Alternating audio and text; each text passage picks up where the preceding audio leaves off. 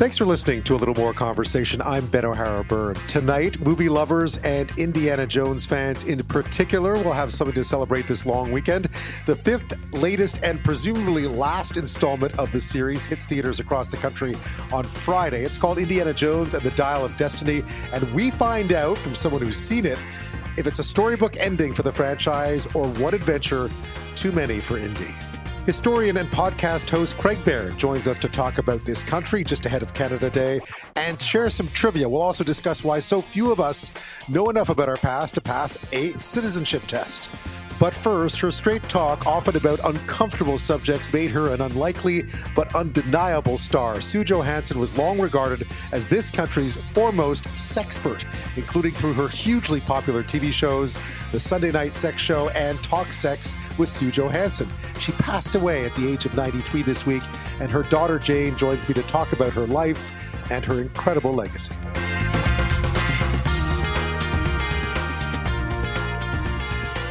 We begin with the passing of a true Canadian legend, a one-of-a-kind, really. Her straight talk about often uncomfortable subjects made her an unlikely but undeniable star. Sue Johanson was long regarded as this country's foremost sexpert, including through a hugely popular TV shows called The Sunday Night Sex Show and Talk Sex with Sue Johanson.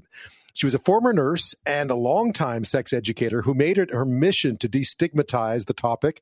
She passed away in Toronto today at the age of 93. It all started when she set up a birth control clinic in a Toronto high school all the way back in 1970. And then she started to travel to schools across Ontario to talk to students, frankly, about subjects that just weren't talked about. She started that in 1974 and would continue to do so. Then in the 80s, she took to the airwaves, starting in radio and then, of course, on our TV screens. Her American show was so well regarded, so popular, that at one point she became a hit on the late-night talk show circuit. Here she is with Conan O'Brien. Nice to have you here. Brought the hot stuff bag. Oh, okay. Let's ramp up to that gradually, all right? We'll do it gently, Bentley. Okay. We're off and running already. Now, I don't want to waste any time, Sue. A lot of people like myself, we don't talk about sex often. This is a chance for us to learn. There it is. And of course, the whole segment is hilarious. You get to see them. They're on YouTube. They're fantastic. She was such a natural. She blended sort of really straight talk about subjects that people are really uncomfortable talking about. And at the same time, she injected it with so much humor, and it was so disarming that she was one of a kind. A few years ago, she was featured in a documentary called Sex with Sue by filmmaker Lisa Rideout. And Lisa Rideout joins me now, along with Sue Johansson's daughter, Jane Johanson. Thank you both so much for your time. Thanks for having us. Our pleasure. Jane, I'll begin with you, and our condolences, of course, because it felt like, I saw the news today and I thought, wow, what an incredible impact that your mom had on so many of, I'm a Gen X kid, and she kind of stormed into our lives with this straight talk that funny, I guess we just hadn't heard it before and we didn't know we needed it till we did. Well, I think I love that you used the word storm, because I think my mom was a little bit of a stomper, and she just would, she broke down barriers. She busted through doors. And I think she woke up a lot of people, and it was perfect timing. It was when, society needed it, schools needed it. She was a pioneer. She was. And it began modestly and with all good intentions, at this point, nearly 50, well, more than 50 years ago. Oh my gosh. Is it that old? I guess in 1971, I suppose, when she first started off sort of, going out to schools and talking to people, thinking this needs to be talked about in a way that isn't taboo. And it was ahead of its time in the early 70s, for sure. Yeah, and I think Sue was very clever in using humor and antics and being playful with it to break the ice of the topic. So then she could then become serious and get into the real meat of the matter. And she was really smart that way. Yeah, because it's funny, I was just watching your mom on Conan O'Brien, and it's absolutely hilarious. I mean, she is just so disarming, and she's she has Roy Romano on one side of her and Conan O'Brien, two famous comedians, and she's essentially disarmed them in about 30 seconds. But then she gets into what she wants to talk about, and it's a really incredibly powerful way to communicate. Mm-hmm. I think it was also lovely to see that she could just sit in silence and go, and then snap back to David Letterman and literally, you know, pull the rug right out from under his feet, which was so sweet. Yeah. Lisa, tell me a bit about how you became involved with the project and decided you wanted to make a documentary about it, just sort of because I think it lives on as a testament to Sue's work. Yeah, absolutely. I watched the documentary about Dr. Ruth on a plane, and I thought, oh, had anyone made a film about Sue Johanson? And quickly Googled her, found her website, sent an email, got kind of an ominous response from her manager, Randy Gulliver, that said, someone's making a film about Sue, but maybe they'll contact you. And I was like, okay, probably no one's going to contact me. And what happened, Jane had been filming with her mom for a few years, making a documentary, and she was looking for a new director at the exact same time. So, you know, I think both Jane and I feel like the universe brought us together at this time and jumped in, and we made the film together. And I, like so many Canadians, grew up watching Sue, so it was such a big honor for me to be involved with this film. Yeah. Is it what you expected when you set off to make it? Was Sue who you thought she would be? Sue, she was more than who I thought she was, because I grew up with her in the Sunday Night Sex Show, so I didn't know that she had the clinic. I just didn't know the extent of her teaching in schools or that she had an American show, so I think her reach was much bigger than I originally had thought. Jane, tell me about how your mom approached it, because she did become unbelievably popular and yet never really changed. I mean, the polish of it changed a little bit as she got more and more comfortable with the big audiences and so on, I think. But the message was always the same. How is it for her as this sort of ballooned into something much bigger than I imagined she ever expected? I didn't think that she set out to do this. I think she set out to have a birth control clinic for teenagers, and then go into schools and teach kids about how to put on a condom and teach them about using words like yes and no and listening, and then also bringing humor into the bedroom or wherever you're having sex.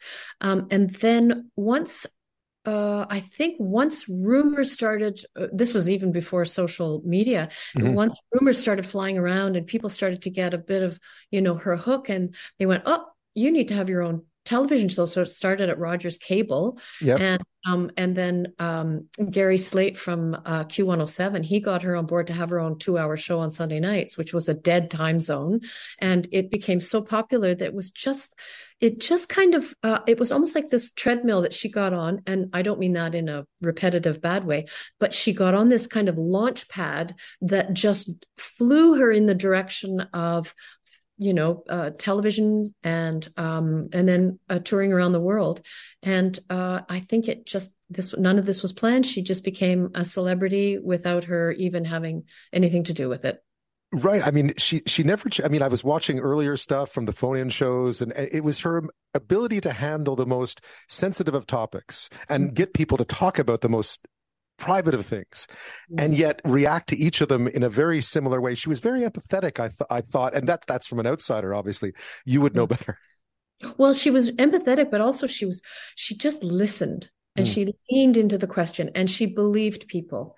And if they were pulling, you know, the wool over her eyes or trying to pull the rug out from under her feet, she would never be, she was never swayed. She was never thrown.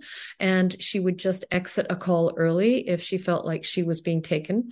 But she was so confident in her knowledge and in her ability to communicate all of this. And if she didn't know, she would be really candid and honest about it and saying, I'm sorry, I don't have the answer to that, and I will look this up. She'd write it down, and she would repeat the question and answer it the following week. So she was very humble about her abilities and her inabilities. Yeah, in a time of so many people giving bad advice, it's amazing to watch how conscientious she was about the power that she had.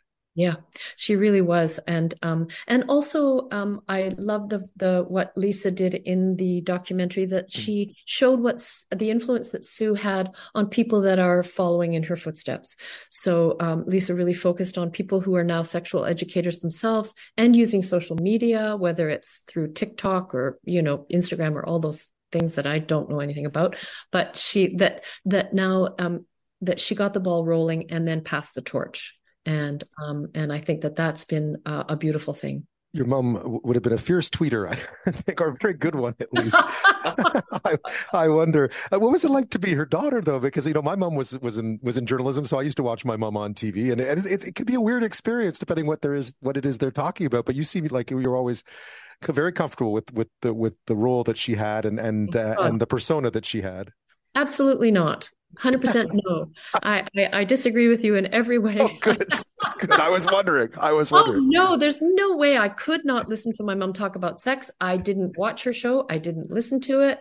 I ran from the TV, ran from the room when she wanted to talk about it with me. But what was wonderful is that deep down inside, I knew in my heart of hearts that I could go to her if I was in trouble, if I needed to understand something, if I needed help in any way when it came to sexual health or sexuality. My mom was there for me, but I also could run if I needed to. And I just needed that freedom to be able to do that. Yes, I could imagine.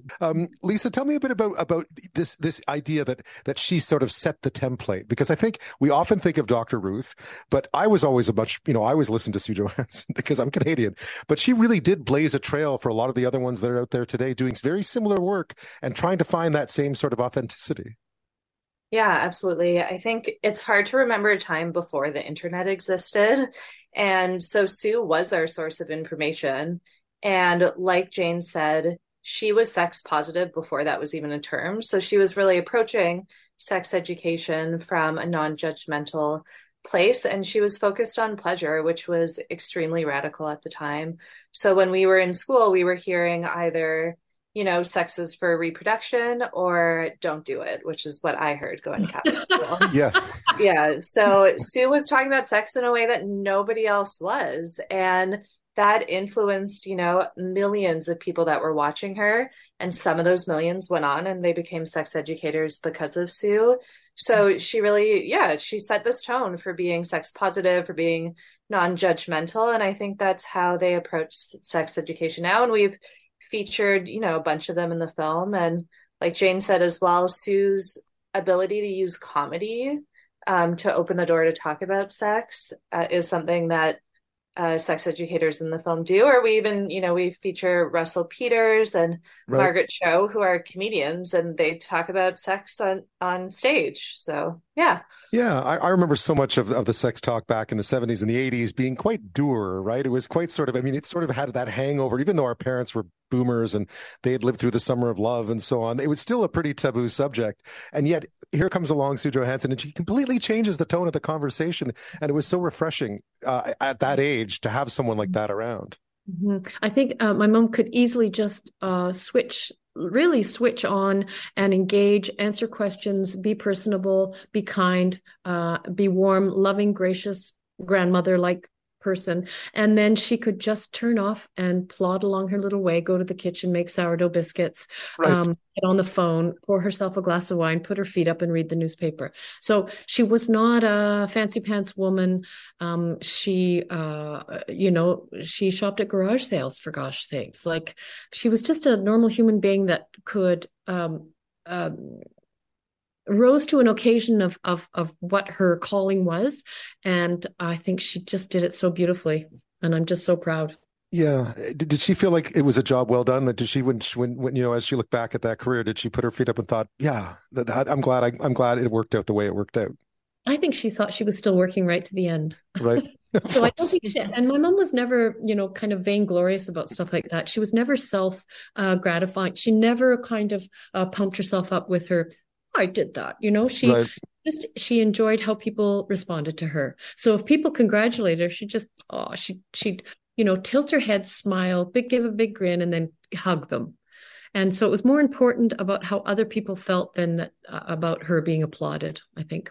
Yeah, a last word to both of you then just about her legacy, because I think it's a really rich one. And I'm glad we've taken today to appreciate just how much she contributed when she did and how much she changed the channel, so to speak. Yeah.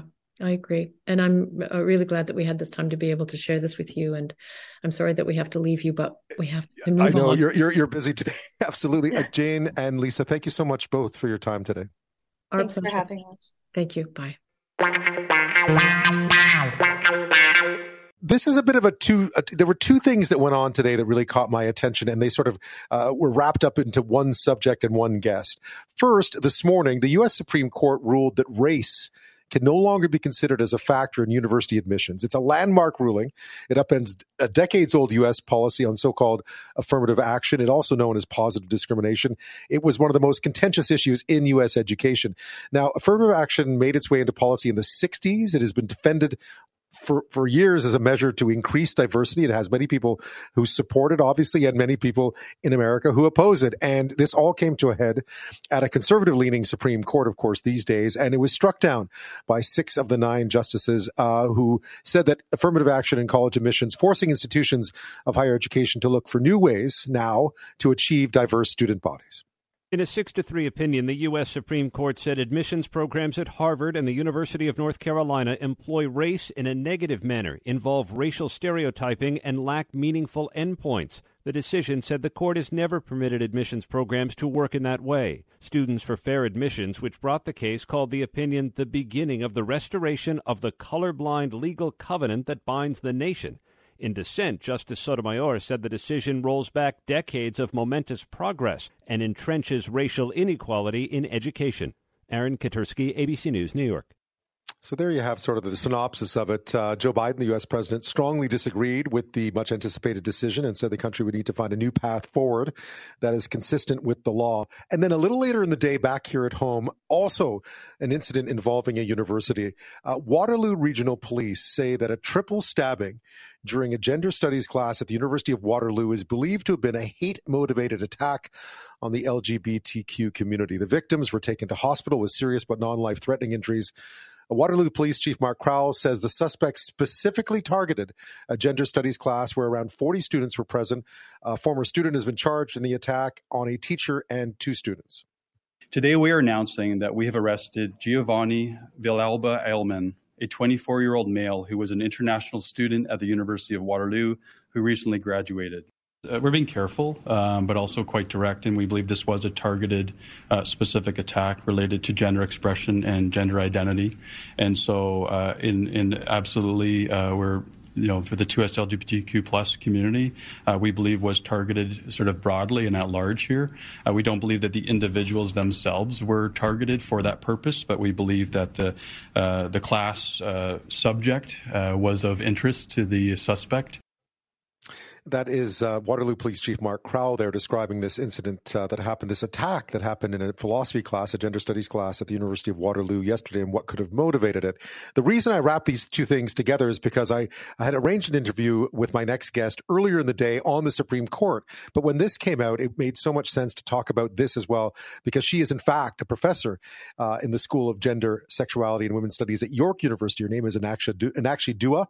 She's also the co-author of a book called The Equity Myth, which has been, I think was published about 6 or 7 years ago. So she knows a whole lot about both these topics. So I thought we could tackle both of them together. And Enakshi Dua joins me now. Thank you so much.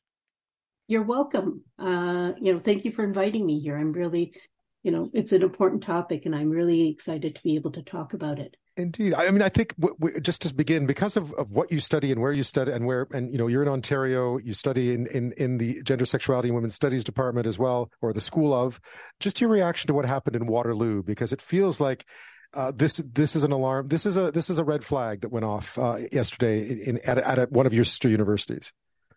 You're completely correct on this. And in fact, it's related to the topic that you wanted to ask me about, the Supreme Court decision on using race-based admissions.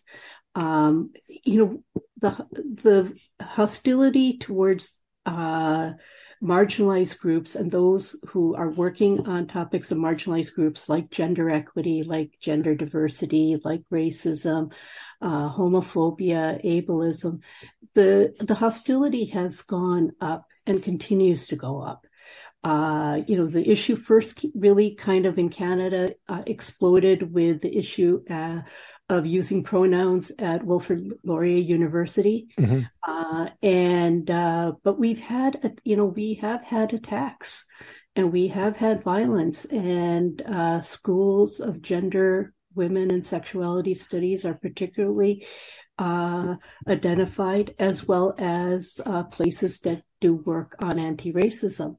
And so, and it tells us, you know, it tells us both the importance of the work that we're doing, but it also tells us about the growth of the alt-right and the way in which there is increasing rhetoric around these questions. And I use the word rhetoric very consciously, mm-hmm. because there's a lot of false information. Right. And, you know, and false information about gender diversity, false information about anti-racism. And there's been a growth of hostility. We all know that. We see it. You're noticing it, right? I mean, I guess that was the question. When something like this happens, you ask people who are in the field already whether they've noticed that things have become more ominous. Yes, we have noticed, and I think it's very noticeable. It's not just attack on, you know, here an attack on a gender studies department and faculty is really significant. How do you dial it down? I mean, I think therein lies the issue, right? I mean, in this situation, I guess we'll let the police figure out exactly what went wrong, but they were unequivocal about the fact that this was hate-based. You know, the person who carried out is from Ecuador himself. But what you look at now is, and this happened, I remember distinctly when I was working in the UK, when the MP Joe Cox was killed, right? People said, wait a second, we saw the warning signs coming here and we didn't do enough to try to dial it down. How do you think we dial it down so that we can try to at least mitigate some of these risks to people doing the work that you're doing? You know, I wish I could answer that question. I think about it every day. It's a really difficult question. I mean, some of the solutions that have been posed, I think, are important. You know, I think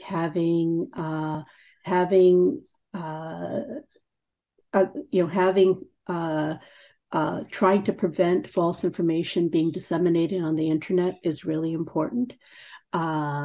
But again, you know, is there a will to do that? You know, that's a difficult thing. I can't give you a quick and easy solution. No, there isn't one, right? There isn't. And maybe we should have a podcast on this by bringing some other people into the dialogue. I personally, you know, I'm at a place where I think what we really need to do on a personal level is have dialogues with people who are believing in the alt-right rhetoric. We all know these people. They're our neighbors. They're our friends. They may be our friends. People who 10 years ago didn't feel this way are now feeling this way. And when it's people we know, you know, we have opportunities to have dialogues. We have opportunity to say, like, think twice about what you're saying. You know, from what I know, this is not the way these things work. I'll give you an example of a dialogue I just had with a young man who had heard from friends and was worried about the ways he felt that young kids were encouraged to explore trans, right? Being trans. And the example he gave was that there's posters now in schools. And he said, you know, this is problematic. It's one thing to give rights, but we're encouraging this. And people at that, you know, at young age may not know, and they might see this and misunderstand. Yeah, a valid concern if you're looking at it from one direction, right? I mean, these are the things that should be addressed, these sorts of concerns, but addressed in an intelligent way, right? Exactly. And he's coming at it from a really human position. He's coming at it saying, okay, I want to make sure that the world is fair. But when I gave him the statistics and said, you know, the reason we do this is because we know that when kids, you know, may not know that they're trans, they may not have language for it. They may feel a hostility towards expressing those feelings. And we know the rates of suicide for kids who are trans are 4 times, and please check my number before you post this. Right. I'm always bad when I say it. Yeah, or just, I mean, you just say that we know they're higher, right? We know they're higher. Far higher. And so if we can put a poster out which allows somebody to think through and seek information, perhaps we can, you know, save lives. And when I explained that to this young man, he understood. He said, oh, okay, I understood, but I had read something different. Enakshi Dua is with us. She is a professor in the School of Gender, Sexuality, and Women's Studies at York University, one of the co-authors of a book called The Equity Myth. We've been talking about a violent incident in a class devoted to gender studies at the University of Waterloo, and just what the rhetoric was like, how it's heated up, and how perhaps these acts of violence, we don't know exactly what happened here, but clearly police are calling it a hate crime, and how these acts of violence in some ways are being fueled by some of this very angry rhetoric that's out there. And actually, the reason I called you first was I was really curious about your take on this decision that essentially strikes down considerations of race in university admissions in the U.S. And, we're on the other side of the border, but this is a big deal. It is a big deal. It's a big deal for the U.S. It certainly is significant. It's a change in how they are going to be able to address equity, diversity, inclusion. I think to understand this decision is very complicated. When you look at, understanding the basis of the case, clearly what they've said is that it actually goes against the Civil Rights Act, which is an interesting way. It was used. There was a reason it was targeted the way it was. What do you think the impact will be? Because there's been two sides of this today. There are those who are saying it's a victory for equality, or color blindness has been the word that's been thrown out there today. And on the other side, there's this commitment by some to say, listen, we're going to keep pushing for more equity in schools. We're just going to have to find a different way to do it. And I think that will be definitely what is taking place, and the conversations began way before the decision was made in this court case of how in the U.S. they can push for equity in schools. Equity in schools is really crucial because if people don't have access to education, they don't have access to, to income, to employment. And so schools become a really central place for doing equity work, because we want to ensure that people have the best chances in their life that they possibly can. What would the impact? I'm curious about that, because we often conflate what happens there with what happens here. And of course, Canadian university admissions are quite different in that sense. We haven't really had that kind of fight over this, because it isn't really used. I guess it's not seen in the same way. Exactly. And so, I guess there's two questions, the political impact in the U.S. and the one in Canada. In the U.S., we have to see this as a restructuring of the Supreme Court. Yes. The decision was divided. It was divided between the liberals in the Supreme Court and the Republicans and the conservative judges, yeah. And there's been a concerted effort to change the composition of the Supreme Court in the last 10 years so that decisions like this can be made. So there's a political component to this decision. It's not a surprising one. It's been in the works. People have been working for this. And it's part of a larger project of the right restructuring the way in which liberalism has been, and liberal rights and equity has been taking place. It's tied to abortion rights. It's tied to LGBT rights. So we have to look at who made these decisions and the politics that it's embedded in, because I think that is one of the important consequences of the decision. So for Canada, you're completely correct. We don't have race-based admissions at the undergraduate level. But I think a lot of people are going to conflate what happened in the U.S. and look here and not even bother to figure out whether we do it or not. Exactly. And we don't. Exactly. And then for some of those people who are feeling threatened by equity, diversity, inclusion, and are, it's going to then, feed into the alt-right and the alt-right's way of being divisive between marginalized groups and others. And, it's going to feed into just the kind of polarization we're seeing in many societies, United States and Canada. And so I think the main impact that I fear is the social and political impact of this decision, that it legitimizes the critique of equity. Right. We really have to look at the situation in Canada. We know Black students do not have the same ability to go to university.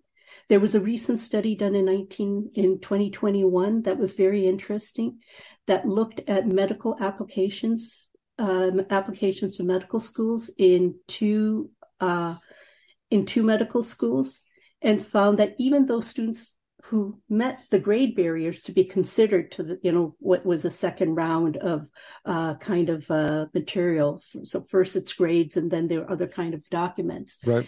They met the grade cutoff, but Black students were 75% less likely to get in admission than a white student.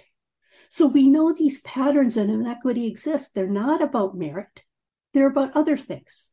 And, you know, we want to live in a society where everyone has an opportunity to succeed. It is both of these are very complicated and very important topics. Thank you so much, Enakshi Dua, for your insight on this tonight. I appreciate it. You're welcome. And thank you for asking me.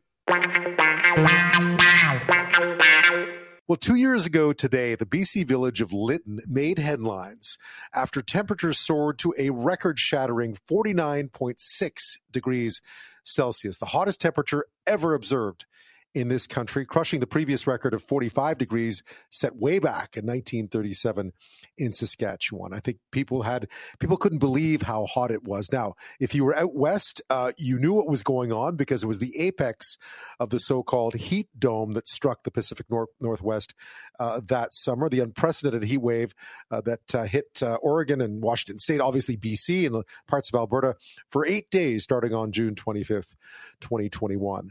But little did anyone know that on June 29th, as we were talking about these record-setting temperatures in the village of Lytton, where Lytton became a name that people understood, that it was all a prelude to something far more destructive, far more devastating, something that exists, the impact of which exists to this very day. The next afternoon, a wildfire would break out that would spread so quickly through the tinder-dry town that people were forced to flee for their lives. It was a perfect storm of conditions that saw those flames destroy 90% of the town. Insured losses alone were estimated, last I looked, at more than $100 million.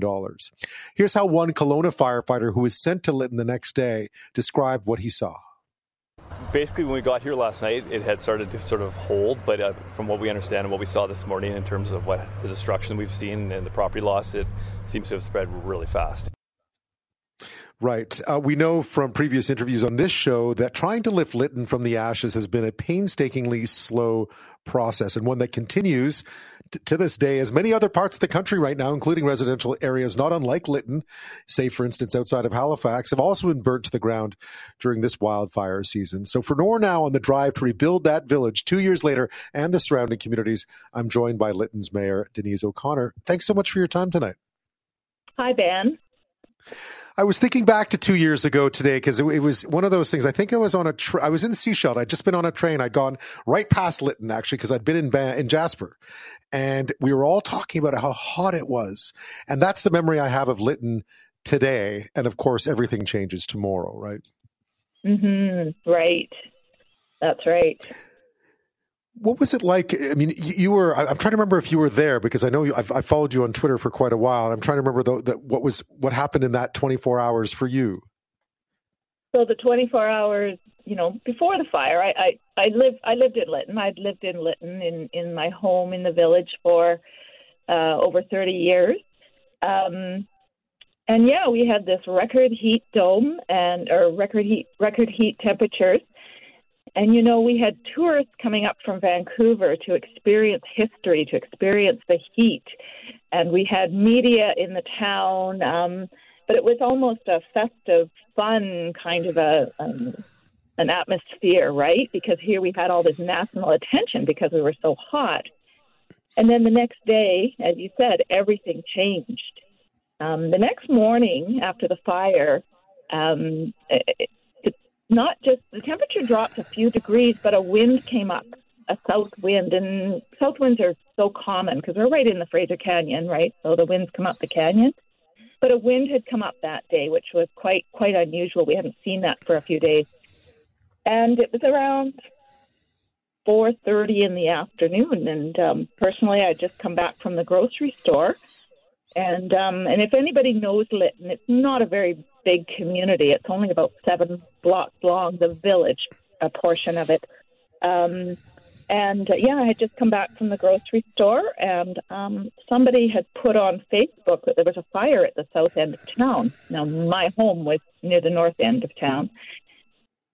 And I didn't believe it because I'd just come in a few minutes earlier. So, yeah, I went outside and I couldn't believe what I saw looking down the street. Yeah. Just, I mean, I've only seen the images after the fact, and it was indescribable, I think, even for an outsider. Mm-hmm, mm-hmm. It was like a monster coming at us. It was huge smoke. And I don't know, I still to this day don't understand how it happened so quickly and with such intensity, but it was. And of course, myself and all our neighbors, we just knew we had to leave. There was no evacuation order. It was get out of there. Yeah. Animal instinct, right? Just flee, right? That was the... You know, we've spoken since that day. We've spoken to other folks who lived in the town or lived in the community, in the First Nations community as well, about the difficulties in rebuilding. And here we are nearly 2 years after the fact. And I know it's been tough to rise from the ashes. You're there now as mayor. Where are we at? Where are we at with the progress? I gather it's starting to move. Yeah, we are seeing a shift, which is really positive. So as mayor, I've been in since November last year. So somebody reminded me it's been 7 months already. I got myself and a new council, and a total new council changed. So the previous council didn't run. There was staff, a huge staff turnover over the 2 years. But yeah, so. What we did as a new council is we brought on some staff that have really made a difference for us. We have hired two recovery managers, and we hadn't really had a recovery manager in the last 2 years. They were hired and then left for whatever reason, and so we've got these two dynamo recovery managers that have just really started moving things forward for us. They got in there and they just, they learned, they got in and tried to figure out what it was that needed to get done. And I think what we're hearing from them is that they're saying, we don't want to look at reasons why things aren't happening. We want to find solutions to move things forward. So they're keeping that kind of an attitude. In the last, just the last few weeks here, this last week we lifted the state of local emergency, which has been on since for the last 2 years. Right, I saw that. Yeah. Are the evacuation orders still? I know for a while the evacuation orders are still in place. I was trying to figure out if those were linked. Yeah, actually they were. I had no idea there was still an evacuation order on. And so when we lifted the state of local emergency, we were then told, well, now you need to remove the evacuation order. And we said, what evacuation order? Because in Lytton, of course, in the town, the part that burned, nobody could live there anyways. But the 30 or 40 homes that are above the highway and in the village boundaries, that's where the evacuation order has been on. And people have been living there for the last 2 years. So that was interesting. When you look at just what's happened in the last 2 years, are people still optimistic that they're going to be able to come back? Or have people started, because we see this in other communities where there's been really terrible flooding or so on, people start to sort of scatter into the wind and they don't come back. Not always. Yeah. Right after the fire, I think there was a lot of optimism and hope from people that, yep, we're coming back. And then things just took so long. As a resident out there, I was displaced. I was gone. And, communication is such an issue. It's such a and we just weren't hearing what was going on. And so, I think that's one of the reasons that people started losing a lot of hope. Not a lot appeared to be happening in the village, and there was no communication. People didn't know what was going on. That became crystal clear for a while. It felt like for a while, at least, that it was just frozen in time, that the village was just frozen in time, and everyone was trying to figure out, well, when does this rebuilding begin that we were so optimistic about in the early times, and when's this going to happen, or am I going to have to find another place to call home? You're right. A year ago, March is when it was announced that the cleanup would start. We didn't see any cleanup starting until June. So a year ago, there was no cleanup. So you're right. You know, a number of people from the village now have made the choice to move on with their lives in other locations. They've, you know, sold their properties, decided not to rebuild. But there are, I don't have the exact numbers, but there are people that are planning to rebuild and move back. It's a mixed bag. It's nice to have Denise O'Connor along with us on this Thursday evening. She is the mayor of Lytton, has been since November. We're talking about the village trying to rebuild, the area trying to rebuild after that devastating fire, which took place 2 years ago tomorrow. It was 2 years ago today that we were talking about Lytton being the warmest place Canada has ever seen. Up around 50 degrees it was on June the 29th, 2021. But the next day, of course, is the one that will go down in infamy, June the 30th, because of that fire. Denise, when you look ahead, are you optimistic that things are going to start moving in a way that we're going to start to see the town kind of start to rise, the village start to rise again the way one might have expected it to maybe a year ago now? Yes, absolutely. Hydro has been in, and I think most of the power poles are up. They've hooked up hydro to all the buildings that survived the fire. We just heard today that the final building, which is the parish hall by the church, is up and running with hydro, which means we have a place with air conditioning now to gather to meet. We finished the soil remediation is as much done now, which means that most of the archaeology is done on properties, which means now we can start backfilling. And we actually was announced today that next week we'll see dump trucks coming in with the backfill to replace the soil that was taken out through the remediation. So those things are going to be happening or are happening, which, you know, is really is a signal for the businesses, for the property owners to say, you know, rebuilding is going to happen. When you left home that day, a year ago, 2 years ago, tomorrow, I can't imagine you ever thought you'd be mayor overseeing the rebuilding one day, and it would be 2 years later. Yeah. I left. I was living in a hotel in Kamloops and in Merritt, and finally went into the Cariboo to live with my daughter for a while. But I grew up in Lytton. Lytton has been my home. Even, you know, I said I was married and lived 30 years in a house in town, but above the highway was a home, my family home I grew up in. And that came open to me in November after the fire. So I came back in November of 21. I had been very vocal, though, in the media and such. Being mayor isn't something that I had this dream of being all my life. But, you know, community members, I guess, saw something in me and convinced me to run. And that's how I got that's to how you mayor. Got here. You got handed this huge task. What has it been like for you? I don't know how much attention you're paying to what's been going on this summer across the country, but there are an awful lot of wildfires happening. And there are communities that find themselves, not like Lytton, but communities that have found themselves, you know, subdivisions outside of Halifax that have been, you know, destroyed. And I thought of Lytton and the people there and what kind of advice you would give to people in other parts of the country that are facing some of these really monumental disasters. Yeah. That's a good question. You know, advice around, you know, I guess would be there's a lot of help out there.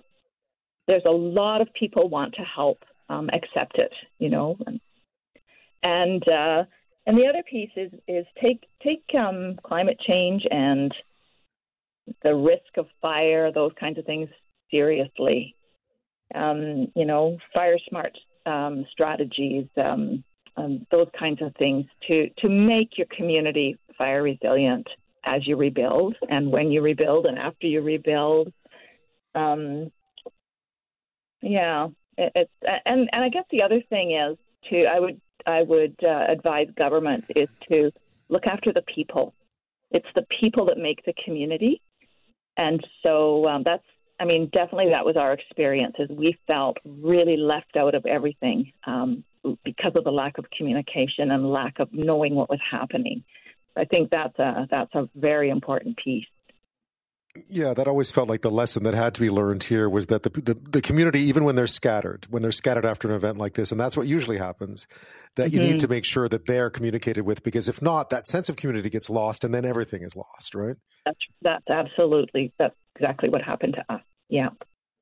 You know, saying that, thank goodness for social media, because that's something that did keep us together in a certain to a certain extent.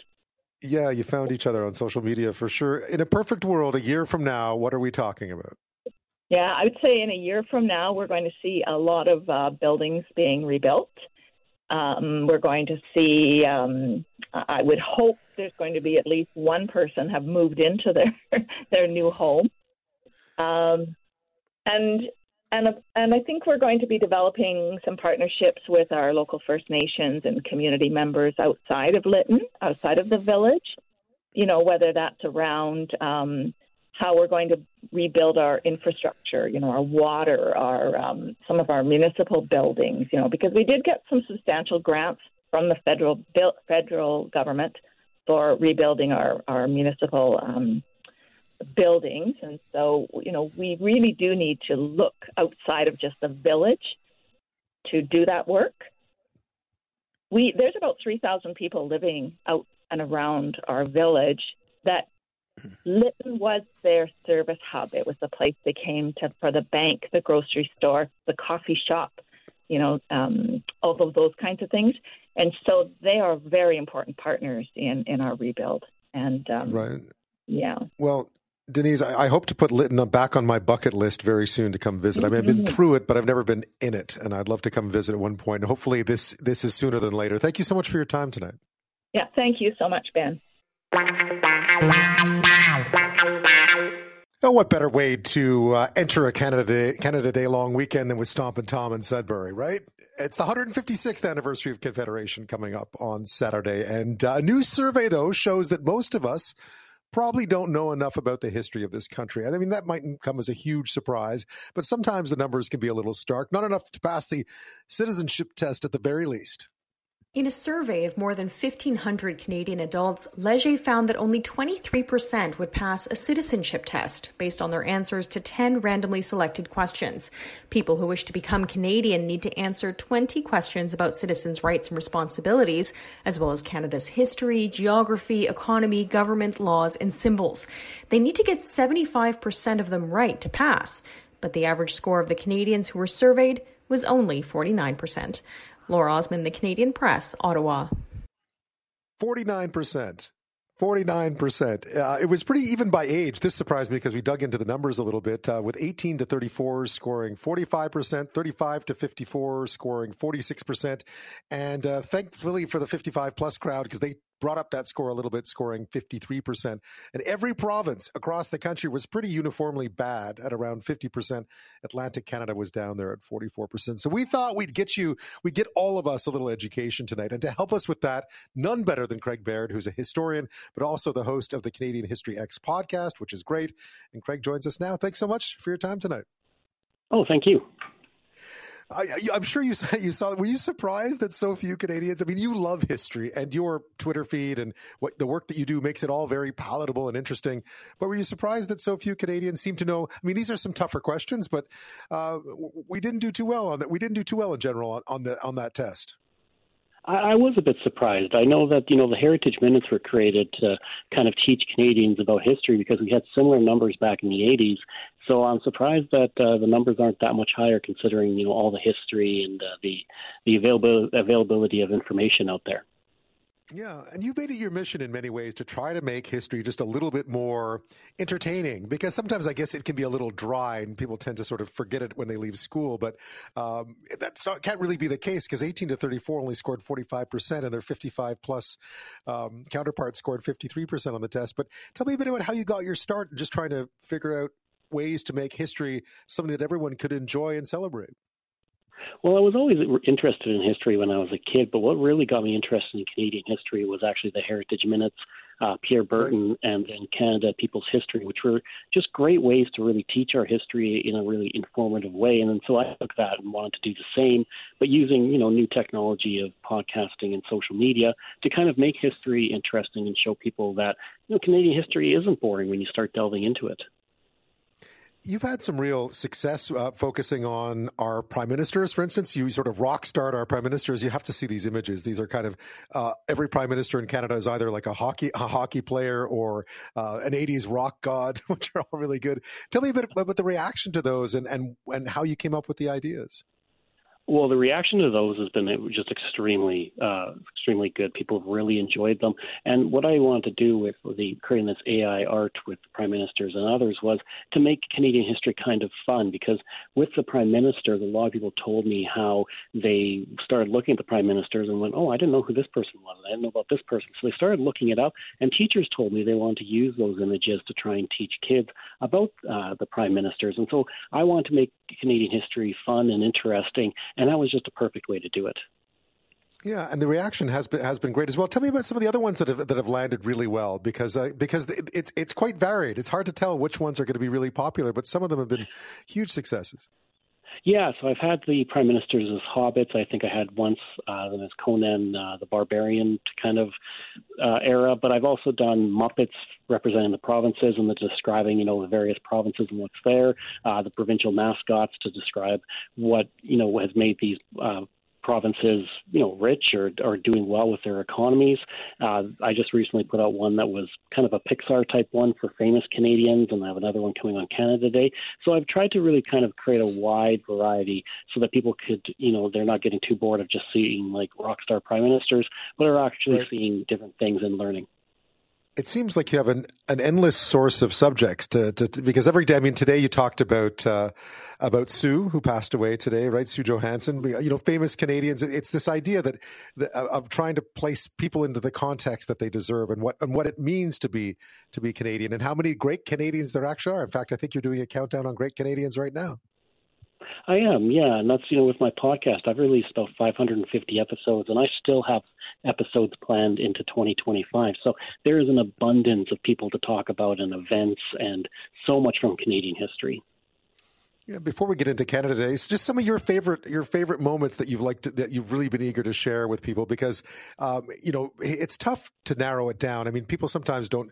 I mean, it's hard to understand sometimes, but to focus down something like history into palatable pieces of information, you got a lot of material to work with, right? So deciding what you're going to talk about and when can be a challenge, and you seem to have found a way to keep it really interesting.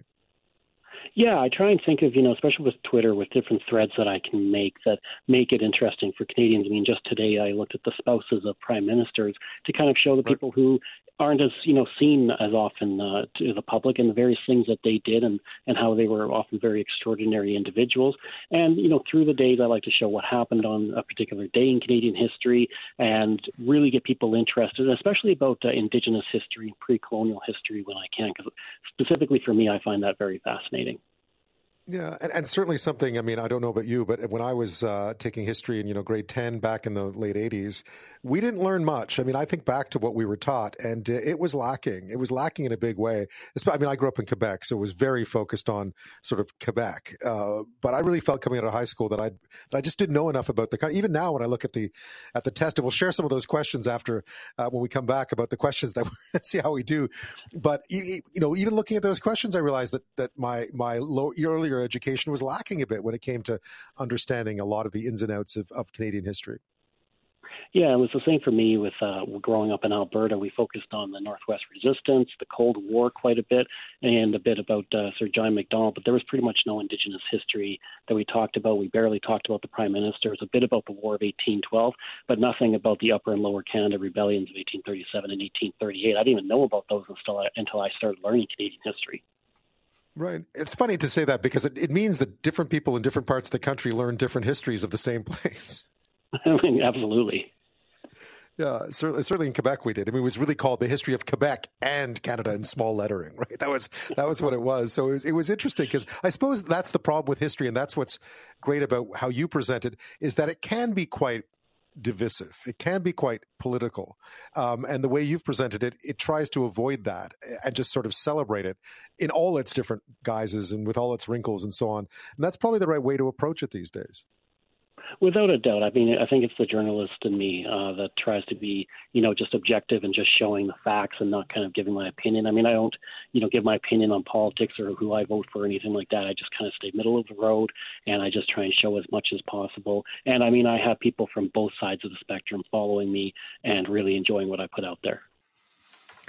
Well, it's nice to have Craig Baird, historian and host of the Canadian History X podcast, with us this half hour as we head into the Canada Day long weekend. We're talking about, history in general, our love for it, and why perhaps we don't know enough about our own history. Although, Craig, I don't know if you had a look at this test that Leger did, but it was tough. Who was John Buchan? I'm like, I remember the 39 Steps, the book he wrote, but I forgot he was a governor general.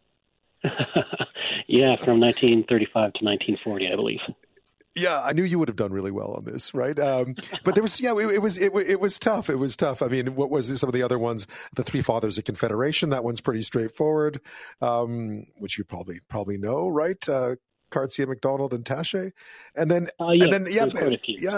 there's quite a few. There's more than that too. I mean, when I look at it too, I mean, sometimes we get up. I think we take a certain satisfaction in thinking we don't know enough about our past. But as we hit Canada Day, you must have some really interesting tidbits to talk about July the 1st. Yeah, actually, it's really interesting with Canada Day is that, for most of Canada's existence, it was not even called Canada Day. It was Dominion Day, and that was kind of really established in about 1879. So we took about 12 years before we even made a statutory holiday for Canada Day, but of course it was called Dominion Day. And we kind of kept that for a while. 1946, we tried to change it to Canada Day, and it passed the House of Commons, and then it went to the Senate, and then the Senate came back and said, let's call it the National Holiday of Canada, and the House of Commons didn't like that, so that kind of killed that bill. But it wasn't actually until 1982 that we actually officially changed it from Dominion Day to Canada Day, so within my lifetime and your lifetime as well. Yeah, that's and I don't remember this. I mean, I'm trying to remember back to when, of course, growing up in Montreal, needless to say, in the 70s and the early 80s, there weren't big Canada Day celebrations, right? The week before was Saint-Jean, the Fête Nationale in Quebec, and that was a big deal, especially back then. And Canada Day wasn't much celebrated. I'm trying to remember when it really started to take off as a big celebration, especially in Ottawa. I think probably as we got into the 1990s, especially after the Quebec referendum happened, we wanted to have really big celebrations, really show that, unified country. But obviously in 1967, it was a massive celebration because it was the centennial of Canada. So there was a huge Canada Day celebration clear across the country. Right. An expo, of course, right? Expo 67, yeah. Which was obviously in Montreal. That's always been a big deal. Does it vary across the country as far as you know? I mean, is it celebrated differently in different places? I believe so, yeah. I mean, in the prairies, it's pretty much celebrated as Canada Day, and same thing in British Columbia and Ontario. Like you said, in Quebec, it's a bit different. But in Newfoundland, they do celebrate Canada Day, kind of, but it's also an important day because that was the day of the Battle of Alberta in the First World War, where the Newfoundland troops officially entered the Battle of the Somme and were pretty much decimated in the battle. So that's kind of what they celebrate, or at least honor that day, along with Canada Day. So because we're such a big country, we kind of celebrate it all in different ways. Yeah, indeed. And in terms of the some of the other tidbits that I always found interesting about it as well was just, I mean, when you think about the fact of just how young the country is in many ways, and how for so long we used to sort of look across the border to July the 4th in the U.S. and how big a deal it was, and it was a bit more muted on this side. And I'm wondering, I mean, that changed a bit, as you mentioned, during the 90s, post-referendum, and it's come down a bit. There's been a lot of reckoning about reconciliation and so on now. I'm wondering if we haven't sort of started to try to approach a way to try to figure out how to have a proper Canada Day in this country. I think so. I mean, that's the whole reason we changed from Dominion Day to Canada Day, was because of the colonizer implications of Dominion Day. And so when we changed to Canada Day, I think we started to kind of celebrate ourselves a bit more. And then, like you said, with Truth and Reconciliation, we're trying to find our footing exactly how to celebrate Canada Day, and celebrate everybody within Canada, including the Indigenous people. And you mentioned the United States. We're always very careful not to be I guess I want to say as loud as the United States and celebrating their country and their history and all of that. And that's one problem with our history is that we don't often celebrate it as much as the Americans do, so we know a lot less about it, and that kind of brings us back to that whole test. But I think with Canada Day, we're kind of just figuring out exactly how we're supposed to celebrate it as we move through the 21st century. What do you have planned? I've always said I don't want you to give away too much. We'll wait till Saturday and see. But what do you have planned this year for Canada Day? In terms of what you're going to share, yeah, quite a bit. It's a pretty big day for me. Yeah. I have quite a bit of threads that I'm going to be putting up. I'm going to be putting up a new AI thread of prime ministers, and then I'm going to be talking about Indigenous leaders in 1867, kind of key events that led us to Confederation, some pre-colonial Indigenous history. I'll be talking about the Battle of Albert that happened with Newfoundland. And then I also want to put up a lot of pictures of Canada Days, gone by through our history. So I have quite a bit that I've got to put up. It's going to be a very busy day at the computer. No doubt. What have you found in terms of the history of it? Where did you find those and what do they look like? In terms of the history of Canada Day? Yeah, exactly. There's a lot of really great pictures from our history, and especially, like I said, with July 1st, 1967, because that was just such a wonderful year where Canada just kind of lost its mind and really celebrated itself in a way it never had before. But there's many pictures in the archives of people celebrating throughout our history, going all the way back to pretty much Confederation. And we always celebrate in different ways. We were celebrating being part of the British Empire at one point, and then we were celebrating just being Canada, and now we're kind of celebrating our history, but also recognizing parts of our history that aren't so great. But there's a lot of things to do with Canada Day that I think are really great. And kind of like I said, with just the fact it took until 1982 for us to actually officially call it Canada Day, and even that was a very big deal and caused a lot of controversy. Yeah. I don't remember that as much. Again, growing up in Quebec, you're kind of sheltered from it in some ways, and it's been enlightening leaving Quebec as you're older and sort of being exposed to a lot more stuff.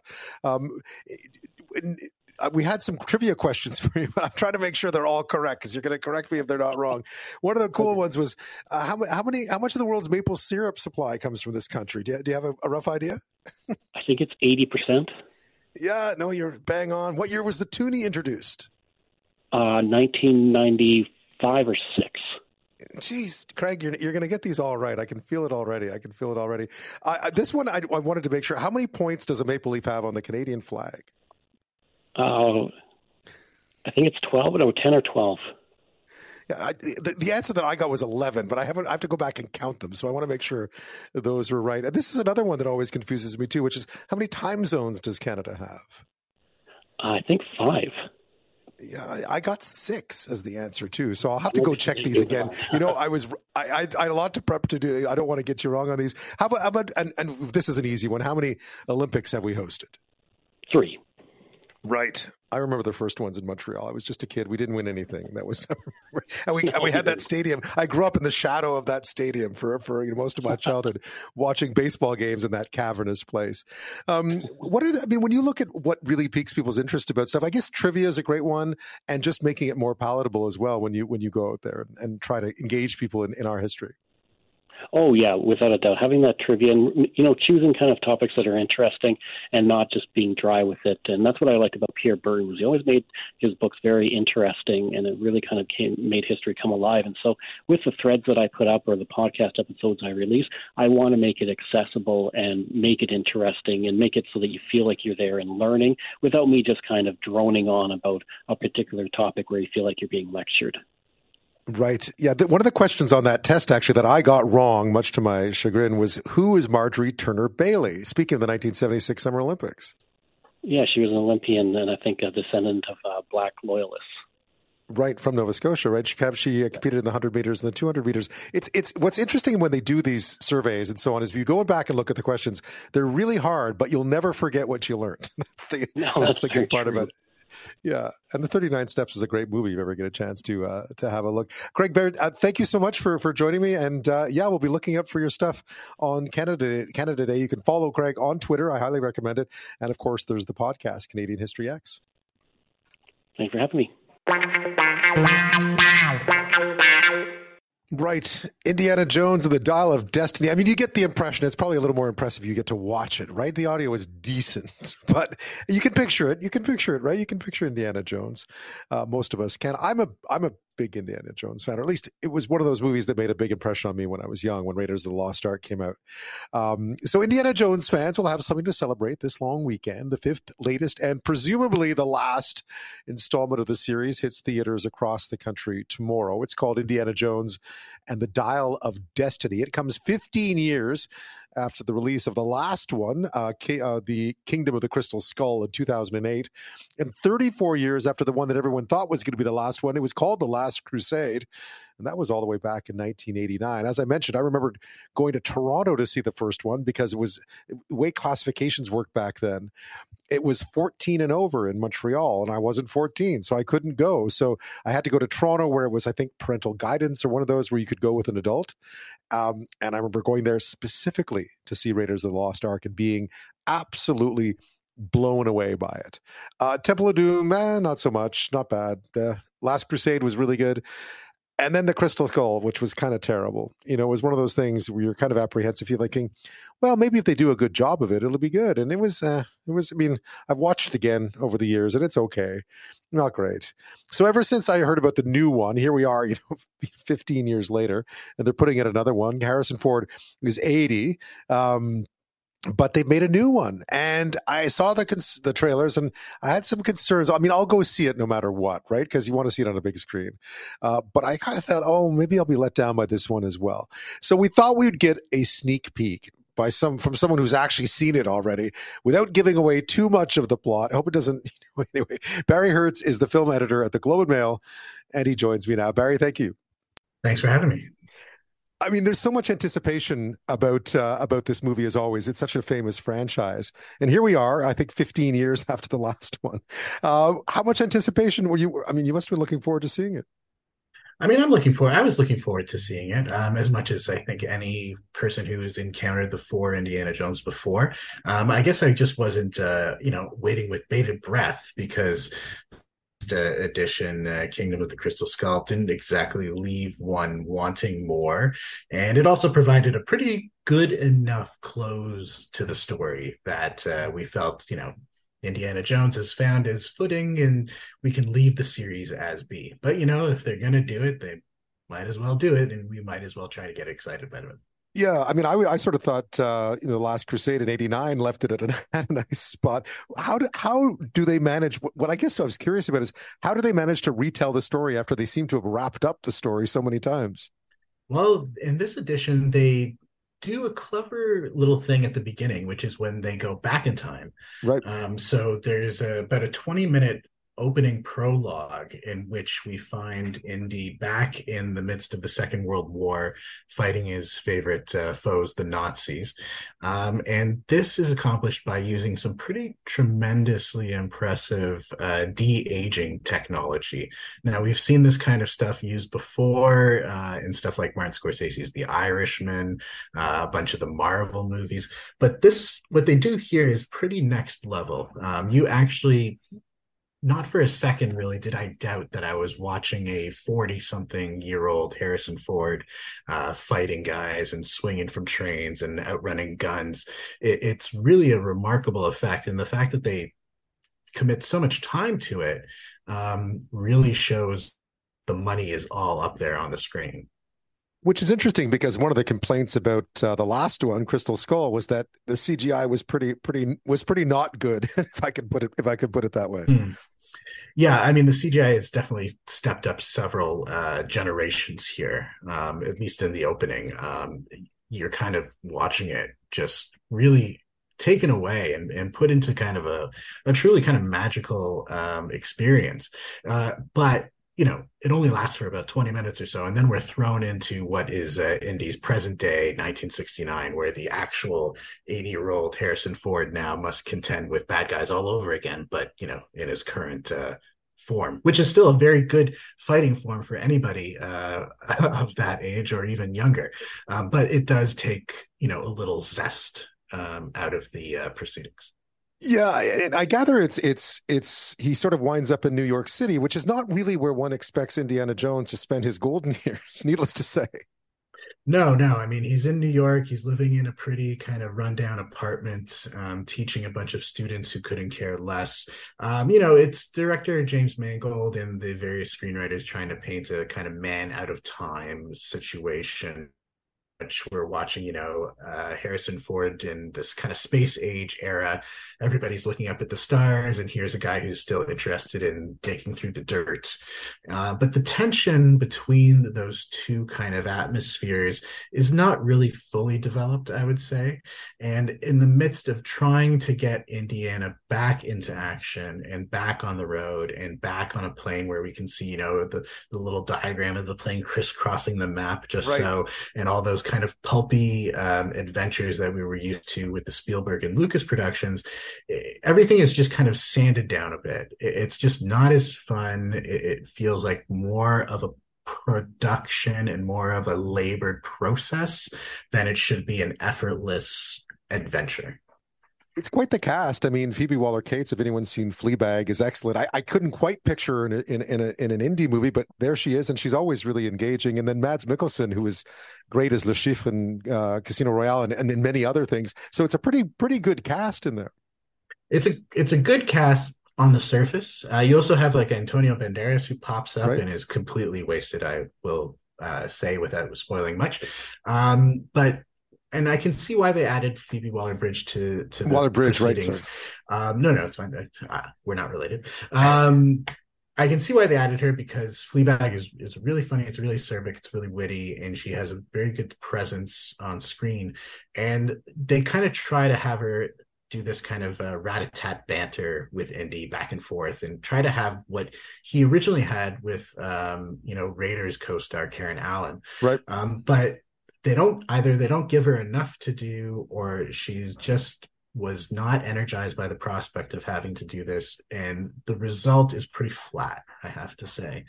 Mads Mikkelsen is icy as ever as the villain. And, he does a good Nazi, but otherwise there's just not enough tension there.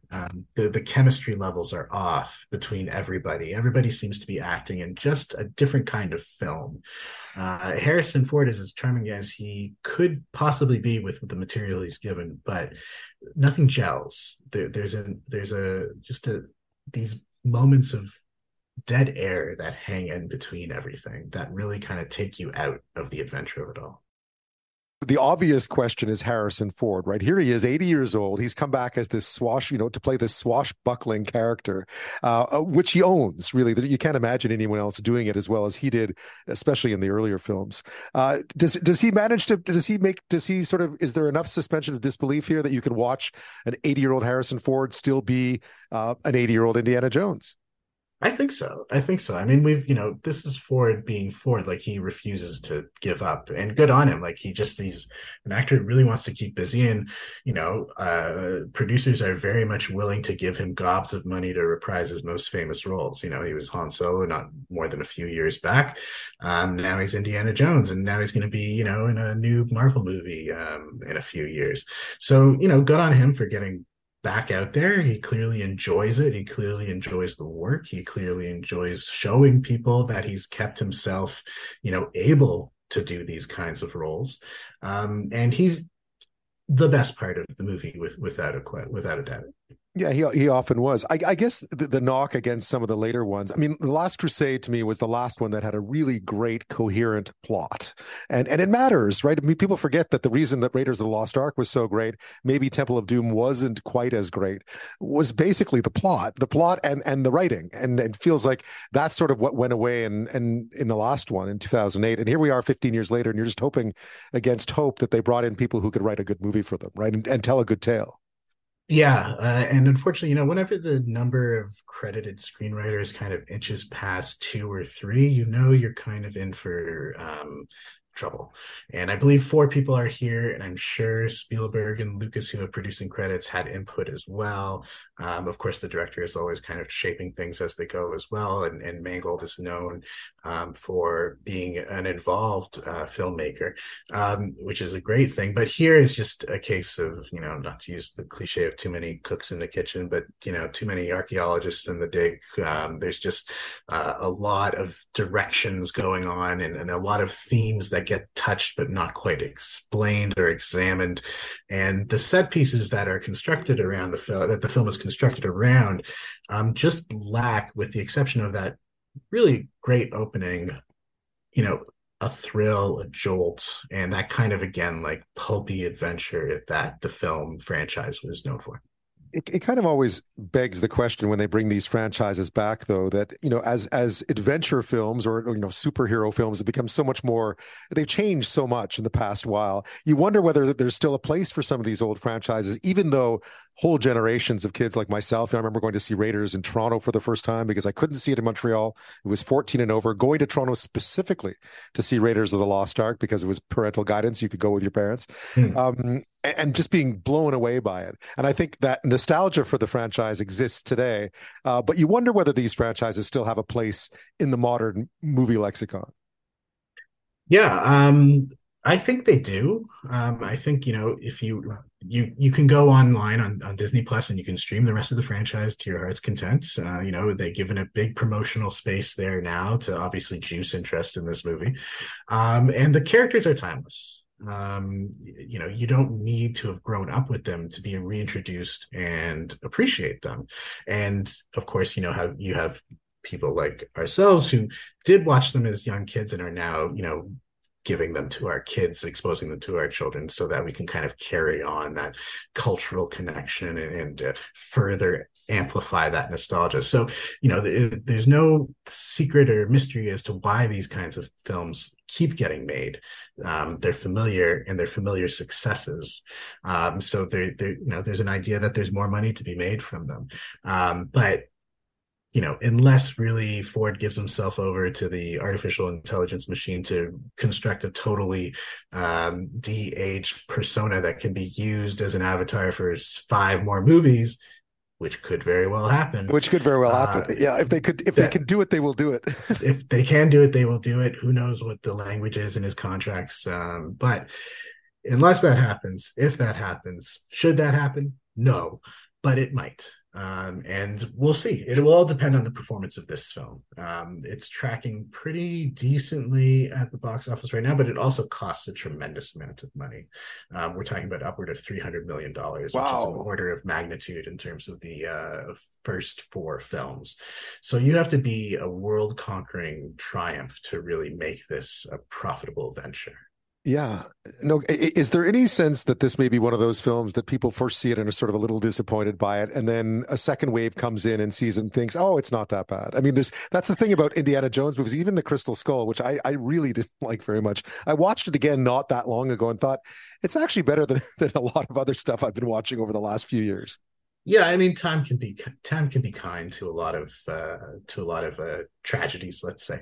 But there is, I feel like there's no real escape from that cycle of assessment and reassessment. You're always, because of the proliferation of discussion and the intensity of discussion of film online, in certain online circles, you're always going to have something that's appraised and then reappraised, and you're going to have contrarian takes on it, and then you're going to have contrarian takes on it. So nothing is really ever written in stone. What is kind of there is its initial box office reception, and that kind of cements a film's legacy one way or the other, certainly if there are going to be more films like that made. So no sequel has ever been made because 10 years later somebody wrote a really great essay saying, actually, you know what, this was pretty great. Right. Well, I'm sure it's going to do very well. Barry, thank you so much. Thank you. Thanks for having me.